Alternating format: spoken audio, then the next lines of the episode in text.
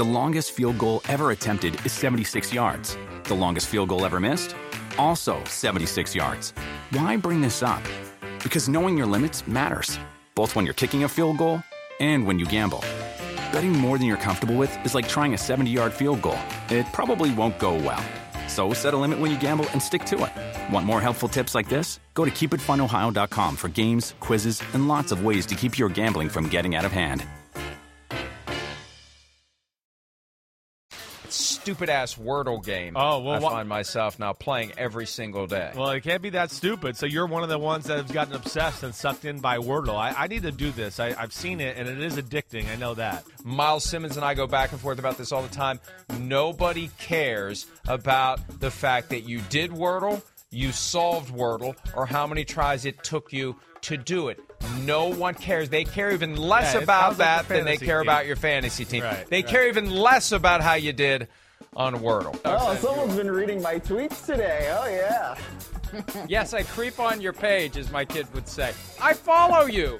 Your tweets pop up. I must know how many tries it took you to get Wordle every single day of my life. Well, it was five today, which uh, was, you know, I don't know if we should. I don't, and I don't even know why No uh, that word was a word. Uh, that word, I I, got don't it. know if that's a real word. I was really confused I got it. by that. I wasn't happy. I got it in five also, but it's one of those where the fourth try should have been it.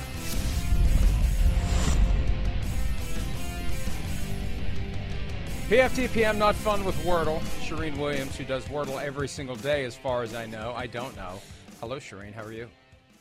Hi, Mike. I get Wordle right every single day, first try. You know why? Because I don't do it. I'm not good. getting sucked You've in. never I'm not lost. getting sucked in. You've never lost at Wordle, just Never like I haven't gotten a single game wrong in the NCAA men's tournament bracket or women's for the past 20 years. Haven't gotten Yeah. a single game wrong Like that. in either bracket. So uh, I, I would assume that you. Now, Wordle is based on five letter words. You probably have been uttering some four letter words in recent days because you've had some technical issues, but they are now solved. You're very happy about that. I have my monitor now. It's nice to see the show. I've gone probably six months without a real monitor. It's beautiful. It's in color and everything, and it's not shaking around. It's it's gorgeous. So it's good to see you, Well- Mike. Finally, first time in six months I've really seen you. You may be able to see the sweat beating on my forehead. I got my workout in. Worked I out. was late.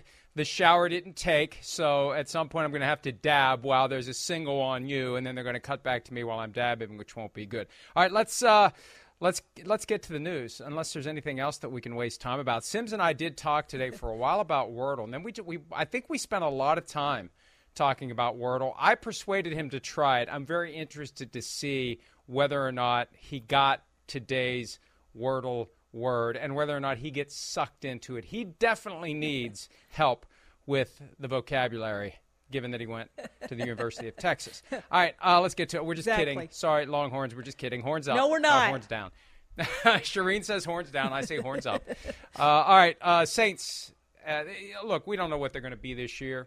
They're one of those teams where you have a hard time determining what the expectations really are for the Saints because Sean Payton's gone, but they've got a lot of great players that are still there. I don't know what they're going to do with those two first round picks they have. Are they going to try to trade up and get a quarterback? Are they fine with Jameis Winston? I don't know. But Tre'Quan Smith had something to say about coming back to the Saints, about Jameis Winston coming back, and about what the Saints could possibly be this year on offense. Here's Tre'Quan Smith. Uh, it's a good feeling. Uh, New Orleans is honestly like home for me. That's all I know. I've been here my uh, entire time uh, through uh, from when I left college, and um, and just honestly being around Jameis again, uh, a wonderful, wonderful teammate, a wonderful guy, just in general. Last year we had some things planned, but I think a lot of things went sideways, and honestly, it's another opportunity, you know, to really start what we were supposed to have last year. So um, honestly, I feel good to be back, and I'm happy I'm back. He also said they will be putting on one hell of a show. Now, the big difference is Sean Payton is gone.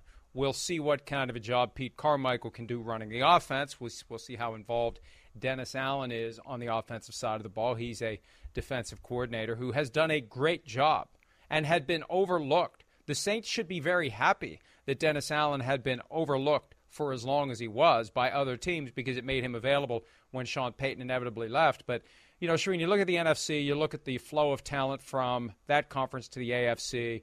Two great teams right now in my mind in the NFC, the Rams and the Bucks, and the Saints have swept the Bucks in the regular season the last two years. The Saints could make things very interesting in that division and in that conference.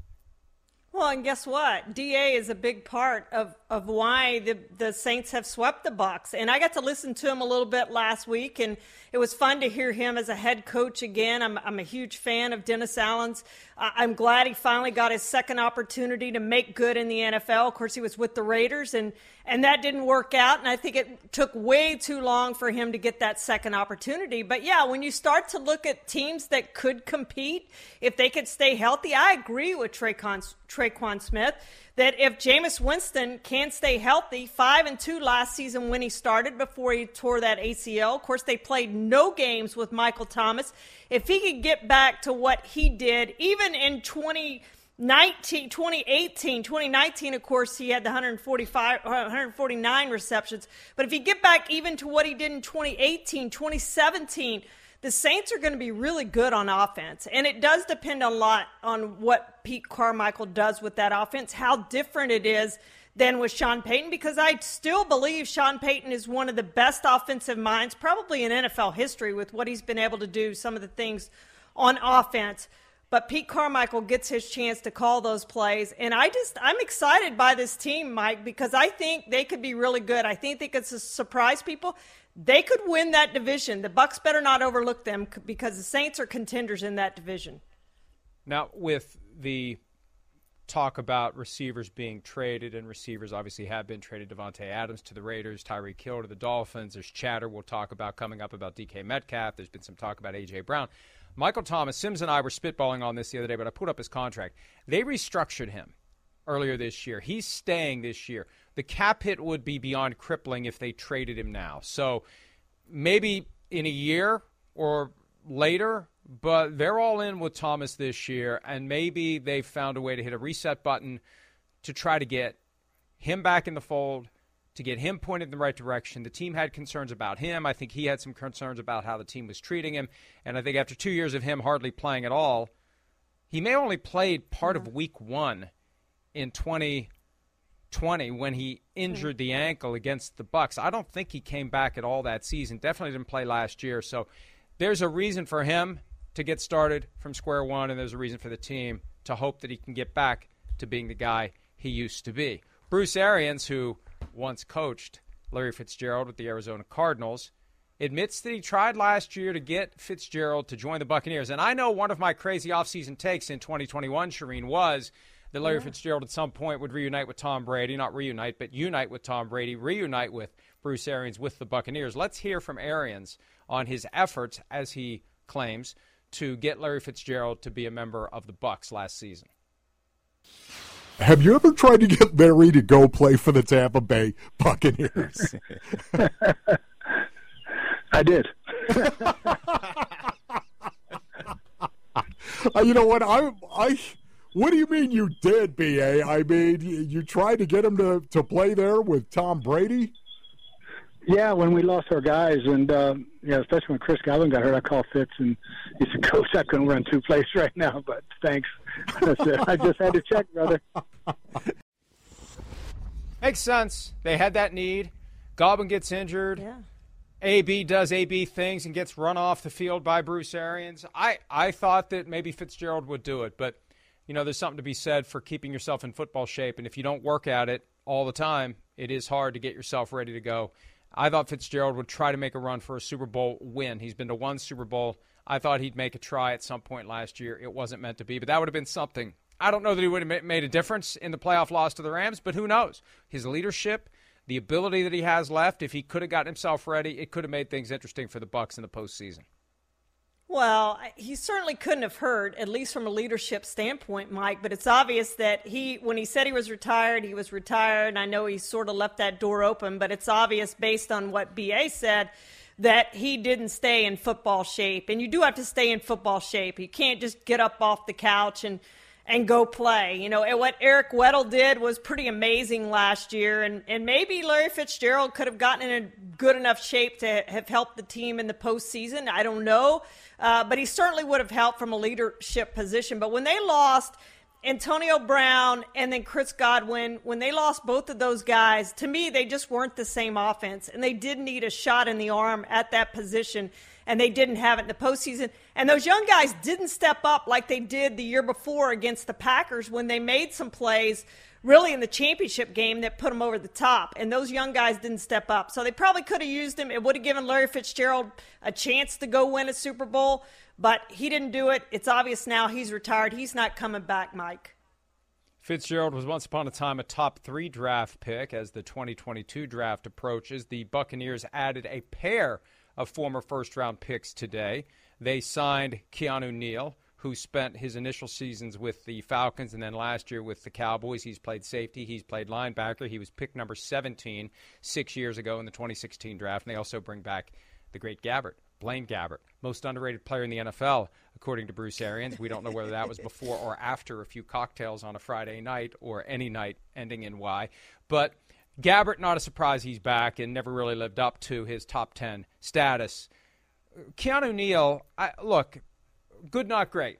Never, never really a superstar player, but good enough to have a role with the Cowboys last year. Good enough to land with the Bucks this year. He wasn't a guy that there was a land rush for early in free agency, which means either he wanted too much money or teams just weren't interested, or maybe a little bit of both. But now he's got a landing spot with the Bucks, and you know they're they're doing what they can to try to improve their team. Charean. Yeah, Mike. You know, I I think you know, the Cowboys probably played him in the wrong position out of need. They played him at linebacker last year, and he played 61% of the defensive snaps. And now they're going to move him back to safety. And that safety position is so important in Todd Bowles' defense. And you know how many injuries they had in their secondary last year. They were in great shape at safety despite losing Jordan Whitehead. I mean, Logan Ryan they signed. They've got Winfield and, and Mike Edwards back and now they've added Keanu Neal. And I just think they're really set up at that safety position to be really good there. And in case they have injuries, they're really set up depth wise at those two positions on the back end of their defense. So I like what they've done at the safety position. And it's just, it's Tom Brady. I don't know if he recruited Keanu Neal, but everybody wants to go play with Tom Brady because they know Mike, they have a chance to win a Super Bowl when Tom Brady's their quarterback. Well, Keanu Neal had a chance as a rookie to win a Super Bowl against Tom Brady. Did. It didn't. It didn't work out. Falcons fans, we won't go any farther than to say it didn't work out. He was a Pro Bowler in 2017, but yeah. injuries really knocked him off in 2018, 2019. He appeared in four total games between those two seasons and then finished his career in Atlanta in 2020. And I get a lot of my basic statistical information from profootballreference.com. That's pro dash, is it a dash? It's a dash, football dash reference.com. I don't know where they get their nicknames for players. I don't know if you've ever noticed this. Yeah, I have. But they'll yeah. they'll They're put wild. the nickname and it's like is it just some random nickname generator? Yeah. Because they have Keanu Neal's nickname as the Matrix. I've never heard Keanu Neal referred to by any nickname, definitely not the Matrix. So I don't know where they're getting these. Doesn't Dak Prescott have a weird nickname in here too? The Fortress. What is that? Have you ever heard of Dak Port uh, Prescott no. referred to by anyone, anytime, any place, anywhere as the Fortress?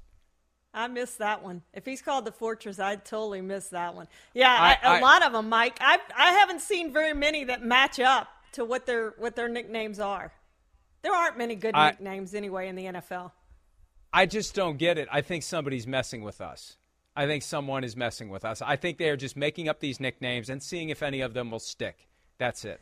All right. Um, Stefon Diggs, he got his new contract today. Now, this is a prime example of we need to wait to see what the contracts are really worth. And I went off on it this morning. I'm not going to get myself all worked up again today. Prison Mike is taking the afternoon off. But we know what happens. The agents send out the text messages. The reporters who are on that treadmill, who are plugged into the Matrix, not the Keanu Neal Matrix, but the Keanu Reeves Matrix. Maybe that's why they call him the Matrix. You know, it only took Yeah. me five minutes to have that connection made. But I digress. Um, they, they get that text, they copy and paste it, they tweet it, they never stop to think, is it accurate? And then we find out later what the truth really is. We'll see what Stefon Diggs really got. Then we'll have a data point a few days from now that we can use to figure out what other receivers may or may not get as they do more of these deals. But the reality is the receiver market at a time when, Charean, more and more great young receivers are coming into the NFL every single year. The high end receivers are getting paid like never before. It's hard to reconcile that. It really is. And you almost see the receiver position because colleges now use receivers much like the NFL does, and they come in much more prepared. Remember when Randy Moss had his rookie season, we go, oh my gosh, a rookie receiver has never had a season like this. Now you expect these guys really just to step in and have great rookie seasons, and a lot of them do. And and so to me, the receiver position is becoming somewhat like the running back position in that you can get guys in the third, fourth, fifth round who are really good receivers. You look at a guy like Michael Gallup, for instance, and the Cowboys paid him this offseason to, to stay around and got rid of Amari Cooper, who was a first round draft pick. So I'm kind of surprised that, that the salaries are going up like they have when you have these guys ready to come in and step in out of college into the NFL and really do what these guys have done over the past few years as rookies. It doesn't take them very much time to get into a system and really make good, Mike, and we're seeing that. But yeah, they're still paying these veteran receivers, and I expect DK Metcalf to get his money, uh, despite you know not really having put up the kind of stats that you see Tyreek Hill and Davante Adams and some of these other guys put up. He, to me, he hasn't done that quite yet but he's going to get his money too. So it is kind of interesting where the receiver position is going right now, Mike. Uh, and uh, it's funny. Aaron, our producer, said something to me earlier, and I wasn't sure what it was, and she was telling me what I eventually figured out. Keanu Reeves in The Matrix, Keanu Neal. Oh, that's yeah. the connection. Hello. Although, Yeah, you know, okay. Curly Neal, That's they could have called him. Curly. They could have called him Curly. Wouldn't Curly be a better Yeah. Curly Neal? Remember Curly Neal? Yeah. We're, we're Curly getting to the point where there aren't many people out there who know who Curly Neal was. And I actually feel sad for the people out there. Like Miles Simmons, I guarantee you, has no idea who Curly Neal was because he was famous before Miles was born. And I'm starting to think that in Miles' mind, nothing happened in the world. The human species was hunter gatherers before 1991, late September when Miles was born. All right, uh, let's move along. But we'll wait to see what the Diggs contract is. But uh, before we move along, Yeah. it, this is the equivalent of the best veteran running backs getting 20 million plus per year. That's what that means. Yeah. Because you can find young guys to play receiver just like you can find young guys to play running back. And when you get a running back who gets big money, very rarely does he ever get big money from another team. That's one dynamic in the NFL. Star running backs get their big paydays typically from the team they became a star with, not some other team. And I I think part of it too is the tread goes off the tire more quickly for running backs, Charean. That's that's one of the reasons Yeah, why they don't get big money because you're paying them for what you think they're going to do. And after four or five years in the NFL, you're starting to think that maybe they're going to break down sooner than later. Receivers can keep it going longer than that. Well, and possibly, you know, the Chiefs are rolling the dice that they can get a guy to replace Tyreek Hill, much like, frankly, the Vikings did when they traded Stefon Diggs. And that worked out, as I've said, very few of these trades are win wins. To me, that was a win win trade because the Bills got Diggs. And the Vikings ended, ended up getting Justin Jefferson, who in my mind is just as good as Diggs. So they replaced a good receiver with a good receiver, and it worked out for them.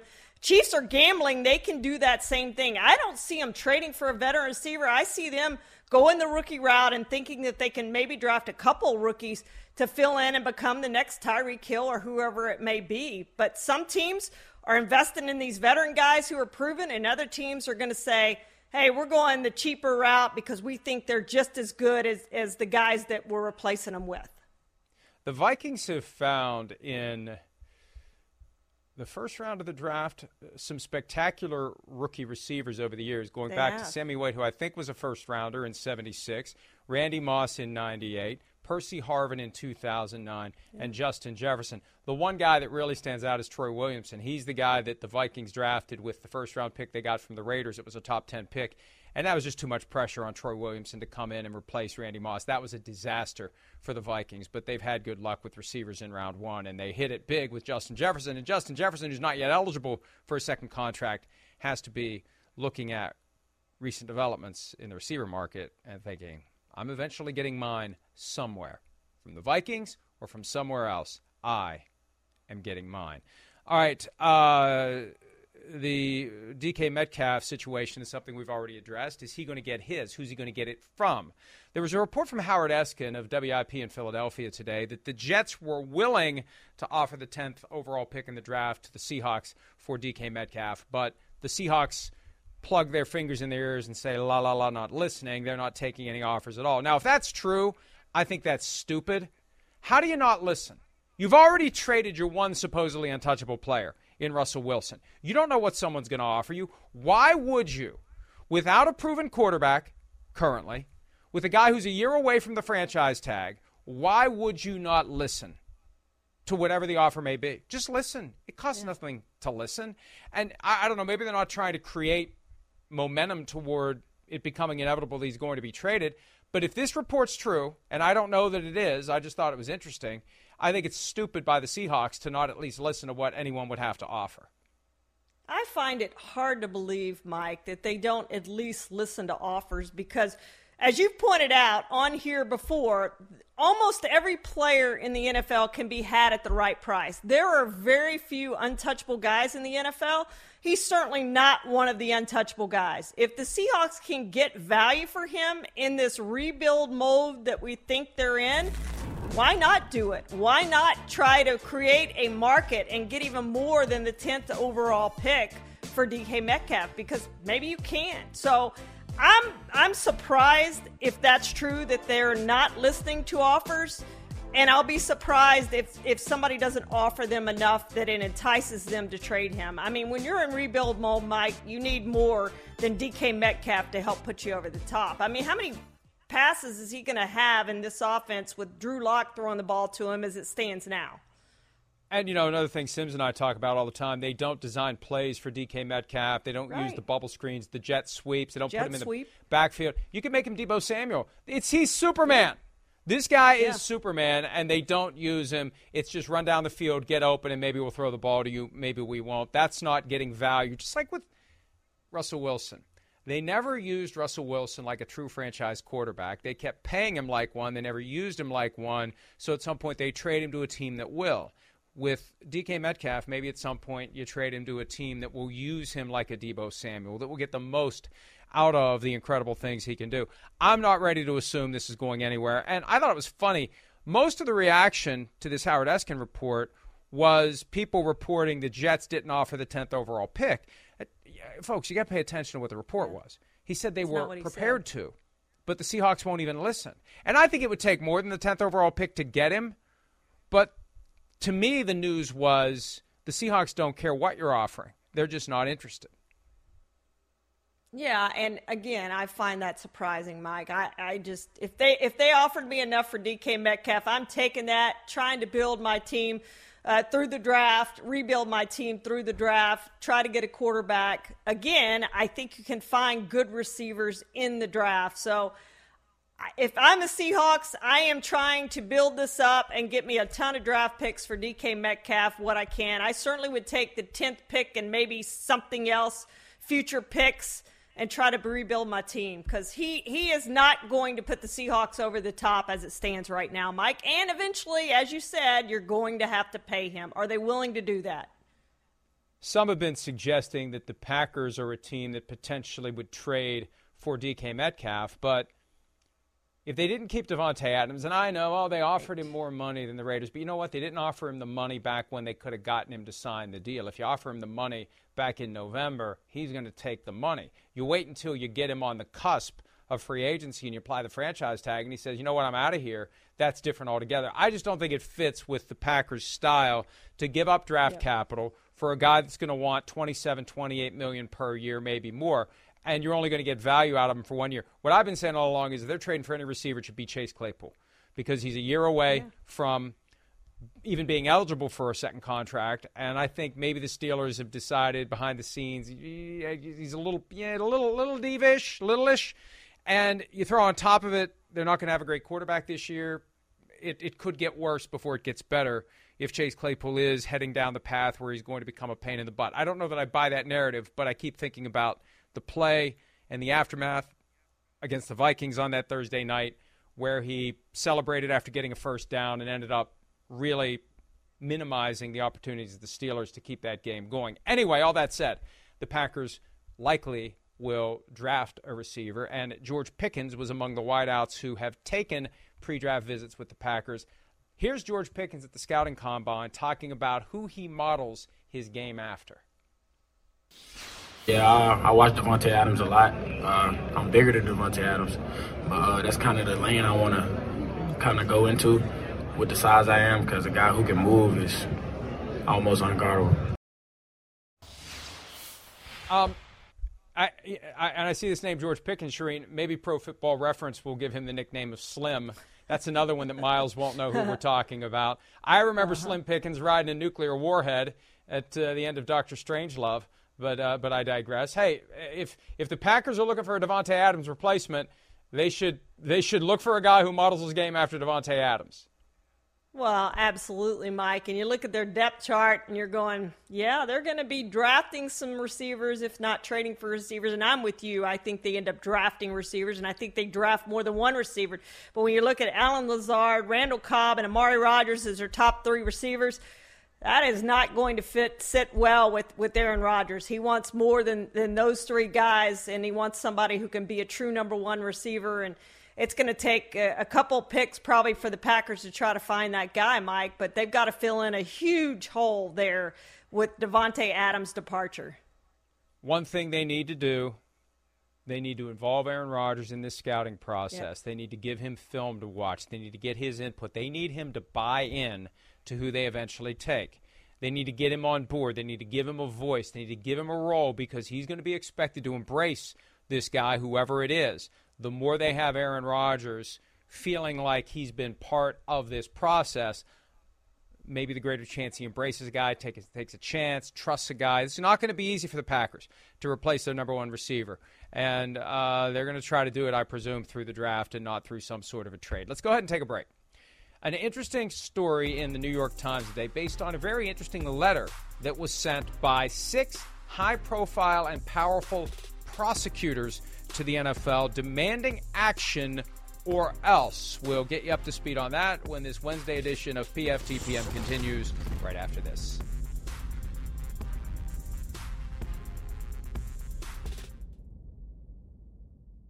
The longest field goal ever attempted is 76 yards. The longest field goal ever missed? Also 76 yards. Why bring this up? Because knowing your limits matters, both when you're kicking a field goal and when you gamble. Betting more than you're comfortable with is like trying a 70 yard field goal. It probably won't go well. So set a limit when you gamble and stick to it. Want more helpful tips like this? Go to keepitfunohio.com for games, quizzes, and lots of ways to keep your gambling from getting out of hand.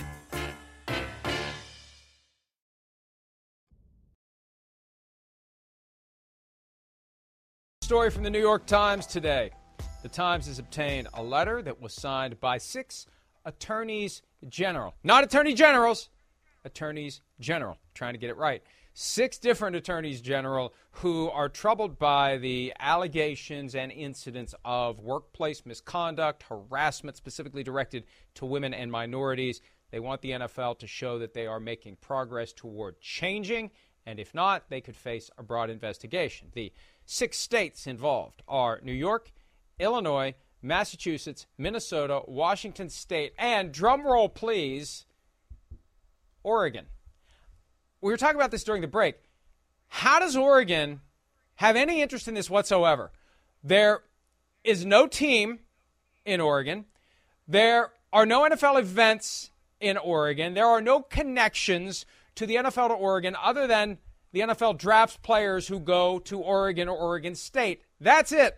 And people in Oregon watch football games on TV and maybe drive to Seattle to watch the Seahawks. But that was odd to me. I would assume that at least it's going to be attorneys general from states where an NFL team is located. But regardless, regardless, Charean, Congress typically worries about, or not Congress, the NFL typically worries about Congress getting involved in things that would be troubling to the public interest. The NFL also needs to be worried about prosecutors. And the attorneys general of the various states are the top prosecutors who make some pretty big decisions about investigations and potential prosecutions of major wrongdoing. So you don't want, especially New York Attorney General Letitia James, who is extremely skilled and extremely aggressive. And if extremely motivated, you are in extremely deep doo doo if you're on the other side of one of her investigations. You don't want these folks picking around if you're the NFL. You better get your house in order. Well, and Mike, this story is troubling to me, and I did have a couple of questions uh, out that came out of it. It's 30 former employees. They described experiencing a demoralizing culture, and female staff members had to watch the Ray Rice elevator video. My question is, why would you have female staff members watch that? What would be the purpose? And my second question would be is it only female staff members or did male staff members also have to watch that? That was very confusing to me, and I don't know what the point of having them watch that video would be, Mike. I don't know why anybody should have to watch Any, it. I don't nobody. know why that video would be appropriate workplace viewing anywhere. When I looked at the list of concerns, I, I texted the PFT text thread. I said, "This kind, of, this sounds like the stuff Michael Scott did season one of The Office before they tried to make him yeah. likable. This is just weird, goofy, random, unhinged behavior by supervisory employees asking people in a public forum to stand up and say if they've been the victims of domestic violence, like anybody would ever want to talk about that in any setting.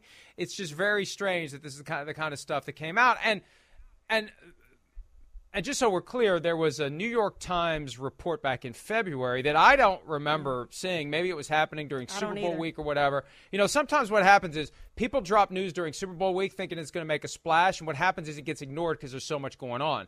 But I want to go back and look at that initial report that apparently triggered this letter from the six attorneys general because this is different from the run of the mill controversies we're aware of, not to demean any of them or downplay any of them, but we know about a lot of stuff. This isn't about the stuff we know about. This isn't about Washington, troubling as it may be. This isn't about the Cowboys cheerleaders voyeurism scandal that we know about, troubling as it may be.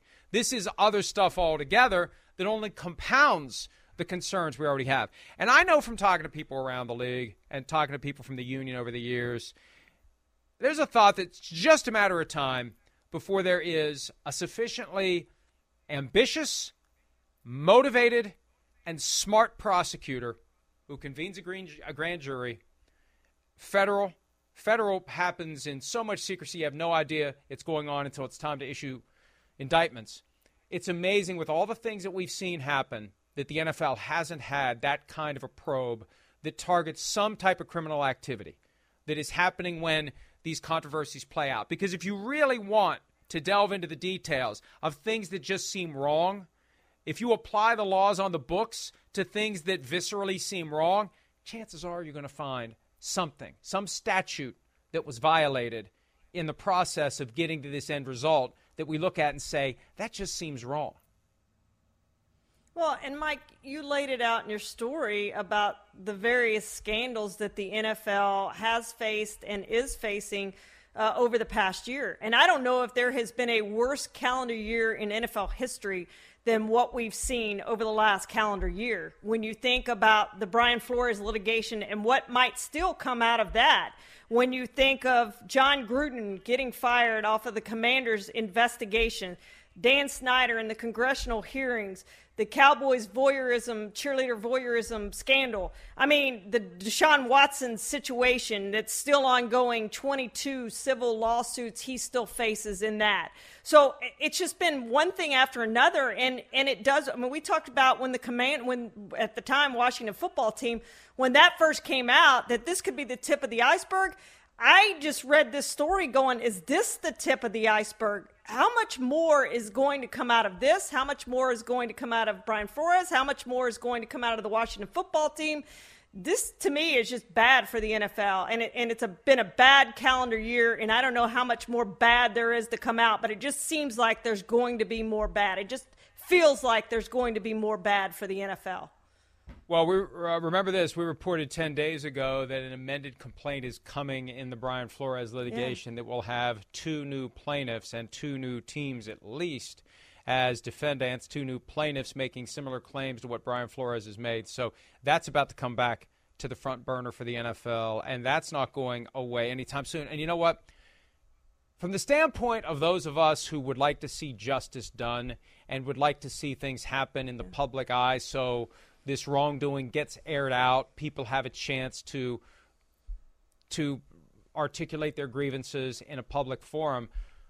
The attorneys general exploring some sort of a potential action that could be taken, that's very concerning to the NFL because we know what we're expecting in the Brian Flores case. We've already seen it in the Jon Gruden case. Job number one take the case to arbitration. Private arbitration, away from the public eye, away from the media, away from accountability for anything, not just accountability from a public verdict, but accountability from a public display of witness testimony, documents, and other evidence that would let people who have access to the information, who find it online, who read the reports that are out there, they can look at it and say, my gosh, I view the NFL very differently based upon what has come out. They're very good at burying that. And this, if it goes anywhere, and it may just be a shot across the bow aimed at getting the NFL to do something about its problem and to show progress. That's one of the benefits because people say, don't these people have better things to do? They have other things to do. They don't necessarily have better things to do. This is part of what they do. They are operating in the public interest. And one of the most prominent organizations in the country, the one entity that can put something on TV and get 20 to 30 million people to tune in at the same time to watch it at a time when nothing else has that power over the populace, if that group has serious workplace issues, it needs to be taken seriously. So I support it 100%. And hey, if there's nothing there, there's nothing there. But there's enough smoke that I think somebody needs to go looking for fire and they need, either need to put out the fire on their own or they need to let some sort of public process do it for them.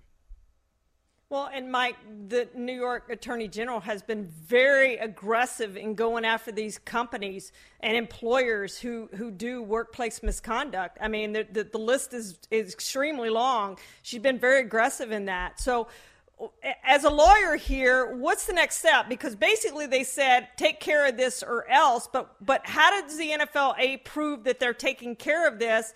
And what happens next in this? How do they prove to, to these attorneys general that they're doing trying to fix this problem?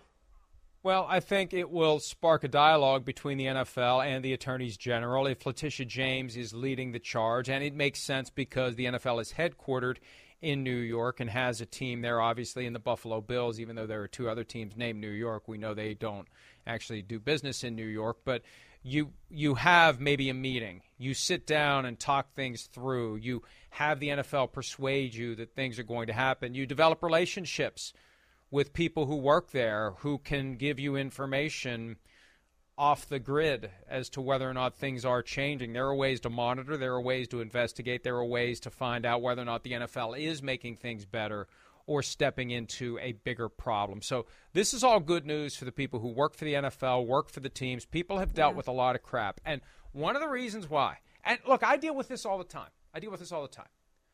Why do you hate the NFL? Why do you cause problems for the very thing that you make a living off of? And that is so ridiculous when you take a step back and ask yourself does the shield, does the fact that it's the NFL, does that give it license to do whatever it wants? Does that give it freedom to treat its employees poorly? Is that a license to be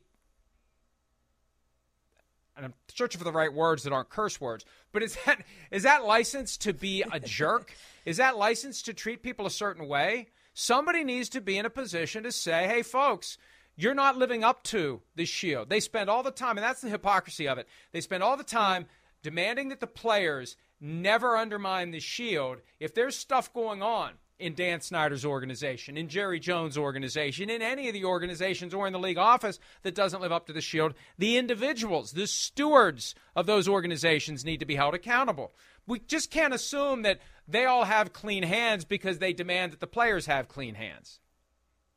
Well, and that's it, Mike. And Roger Goodell's talked many times about owners, coaches, general managers, those within the league office being held to an even higher standard than what the players are. I have yet to see that.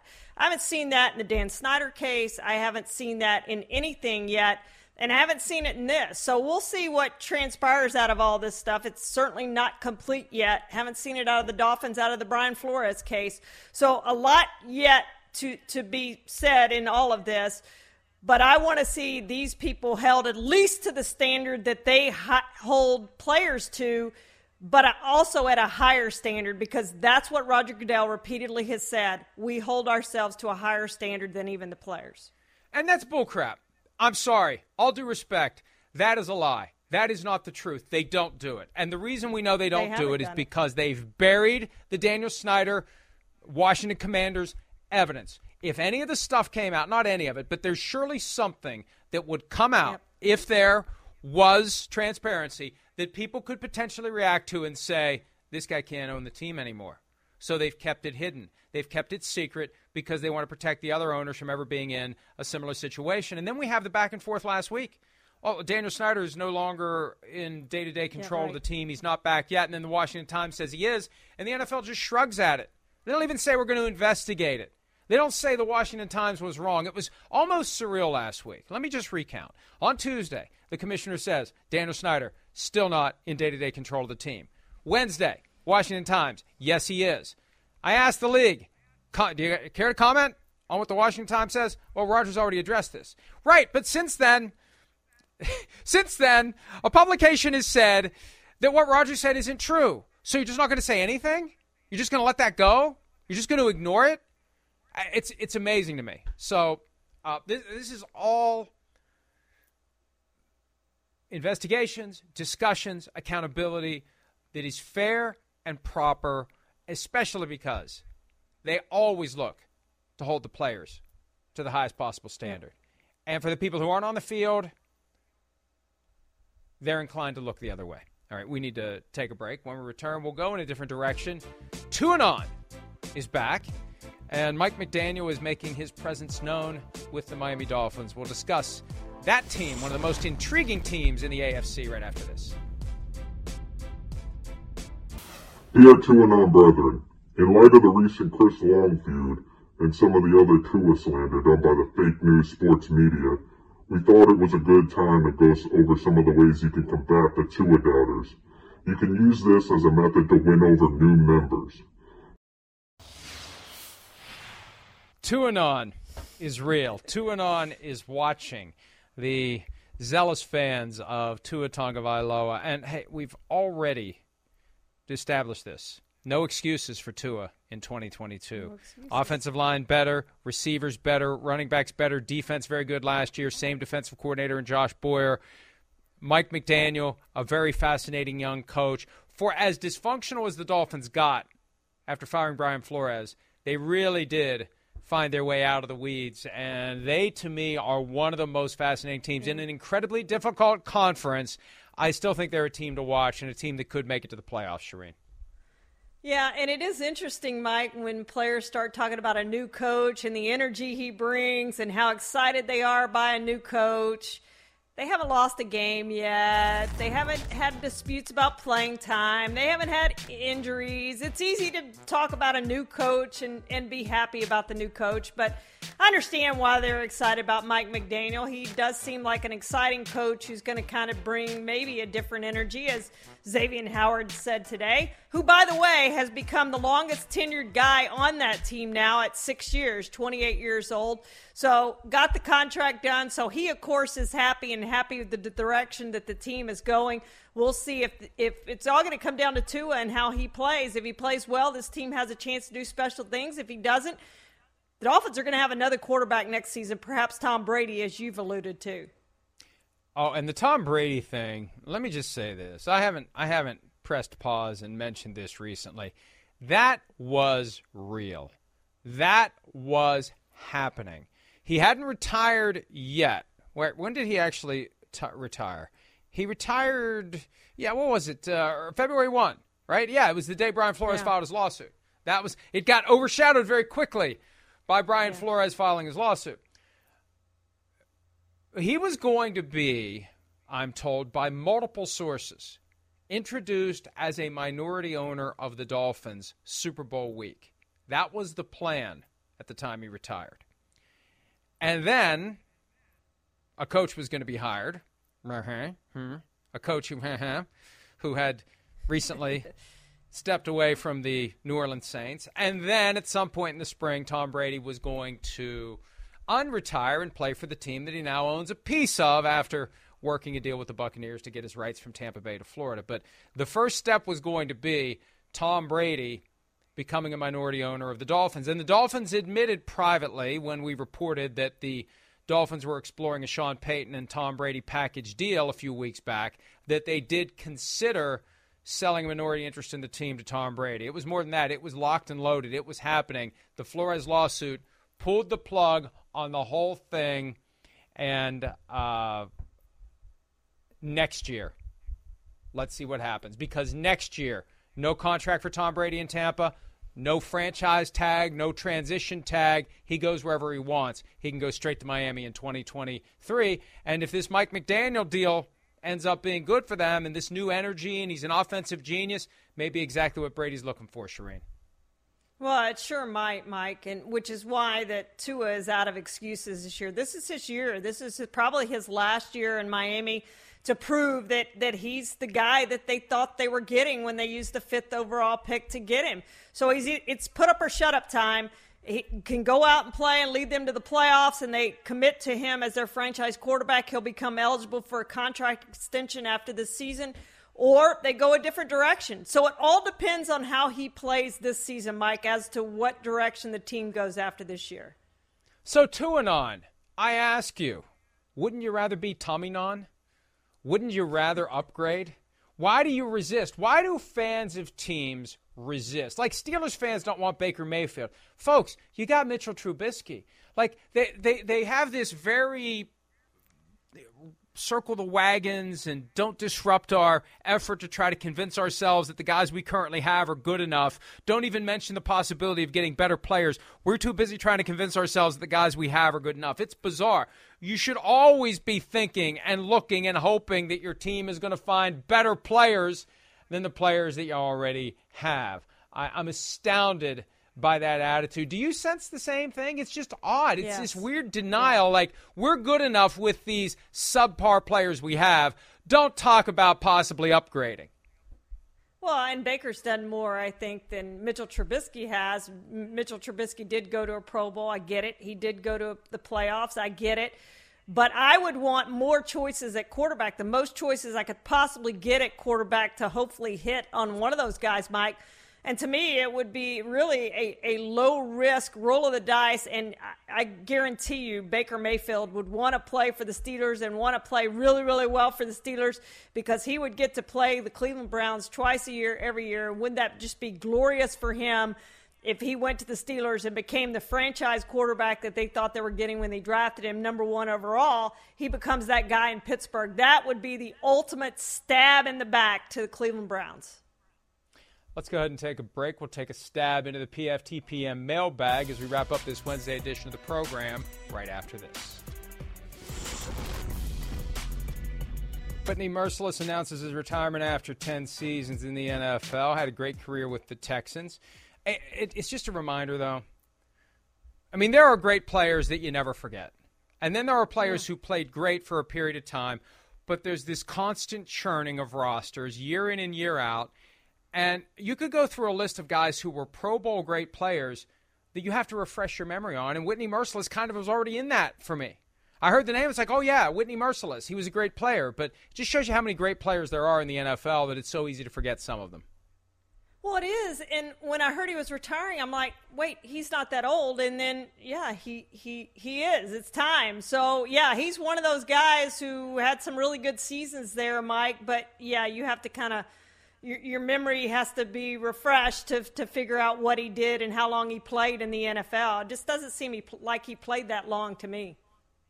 All right, let's go ahead and bust open the mailbag. Shammy, Shamam Daddy, I, I, I, I don't hate the Twitter handles. I'm frustrated by the Twitter handles that I don't know what they are, and I'm always concerned that it's some sort of a setup, that it's some sort of inappropriate phrase that I'm not uh-huh. realizing, and I'm stepping right into it. Anyway, someone asks this question Sham I am daddy? I don't know. have to choose one quarterback to sign to a five year, $100 million fully guaranteed contract, who do you pick out of Baker Mayfield, Jameis Winston, or Jimmy Garoppolo? Five years, 100 million, fully guaranteed. Which one are you taking? Can I say none? I mean, I would be fired as a GM if I did that to any of those guys, Mike. But I, I guess I would go with Jameis Winston. I mean, he is a guy who threw for 5,000 yards and over 30 touchdowns one season. I know he had the 30 interceptions to go with the 33 touchdowns, but nonetheless, you know, five and two last year for the Saints. I guess Jameis Winston. I really wouldn't commit that much to any of these guys, though. Now it depends on my team. Because if I'm a team that's looking at four wins, I would take Jimmy G because Jimmy G can take a four win team and make it a nine or a ten win team. I would I would be inclined to do that. If I have a team that's middle of the pack, I'd be inclined to go Baker Mayfield. I don't know. Nah, as I say it, nah. Jameis Winston's got a 5,000 yard season. Only four yeah. people, I think, have thrown for more yards than him ever. He's eighth all time, and the ones in front of him are, are there twice. Like Peyton Manning's there twice, Drew Brees is there twice. I think Ben Roethlisberger has more yards than him one year, and Tom Brady. He's in some elite company. Throwing for 5,109 yards, I think, is what he had in 2019. That's that's big. That gets forgotten. All we think about is the 30 interceptions. The last one came on the last play of the season when he threw a pick six in overtime. I'd go Jimmy G if I had a bad team I was trying to make good. Between Winston and Mayfield, I'd go with Winston if I had a good team I was trying to make great. Yeah, I'm with you. I, Sorry, I Baker. Winston, I think, and I and I get your your Jimmy G reference there because I agree with you. If he's not going to get a team that's going to get you over the top to the Super Bowl, but he is going to make a four win team better with four or five. If he stays healthy, though, Mike, that's been his problem. Well, and that's why I, I, I am surprised there hasn't been more of a trade market. But the reality is, he's got one year left on his contract, $25 million. Nobody's taking that contract. And all he has to say is, I'm not renegotiating anything. Just cut me. I'm not doing anything. And then he gets to pick wherever he wants to go. Rick Farrell, 68, in postseason overtime. Is the onside kick still in play for the first kick? Will it steal the possession? Yes. I mean, it's opportunity to possess. So if the team that kicks off to start overtime does an onside kick, it then becomes sudden death. That's a given. That's the way it's always been because the receiving team has had an opportunity to possess. It's not a guaranteed possession, it's an opportunity. I don't know that anyone's going to do it, but you know what, Charean? Now that you know you're guaranteed a possession, maybe you do a surprise onside kick because then you flip it around and a, a field goal at that point wins the game for you.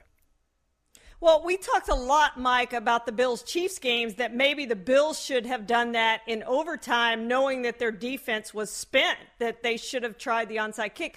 And maybe you do it on the third possession. Say you've matched a field goal or matched a touchdown. Maybe you come back and go, hey, my defense is gassed at this point. I'm going to do it now on this third possession because I don't want to take a chance now that it's sudden death for them to go down and score again. But I'm intrigued by the possibility of knowing that you're Yeah. going to have a chance to match the opening drive. It's true. Go ahead and do an onside. Surprise them with an onside kick. If you if you see something, if your film study tells you there's an opening there, surprise them with an onside kick, and then you steal the game with a field goal. PFTPM posse. Let's see here. You know what? It's it's it's too long. We don't have enough time. Let's just fill. Let's. We've got third. We never have this.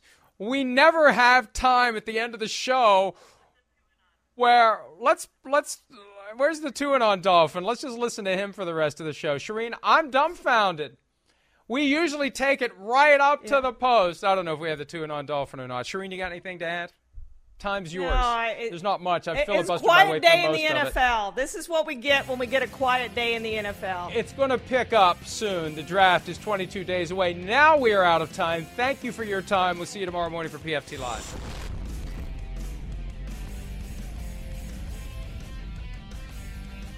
The longest field goal ever attempted is 76 yards. The longest field goal ever missed? Also 76 yards. Why bring this up? Because knowing your limits matters, both when you're kicking a field goal and when you gamble. Betting more than you're comfortable with is like trying a 70 yard field goal, it probably won't go well. So set a limit when you gamble and stick to it. Want more helpful tips like this? Go to keepitfunohio.com for games, quizzes, and lots of ways to keep your gambling from getting out of hand.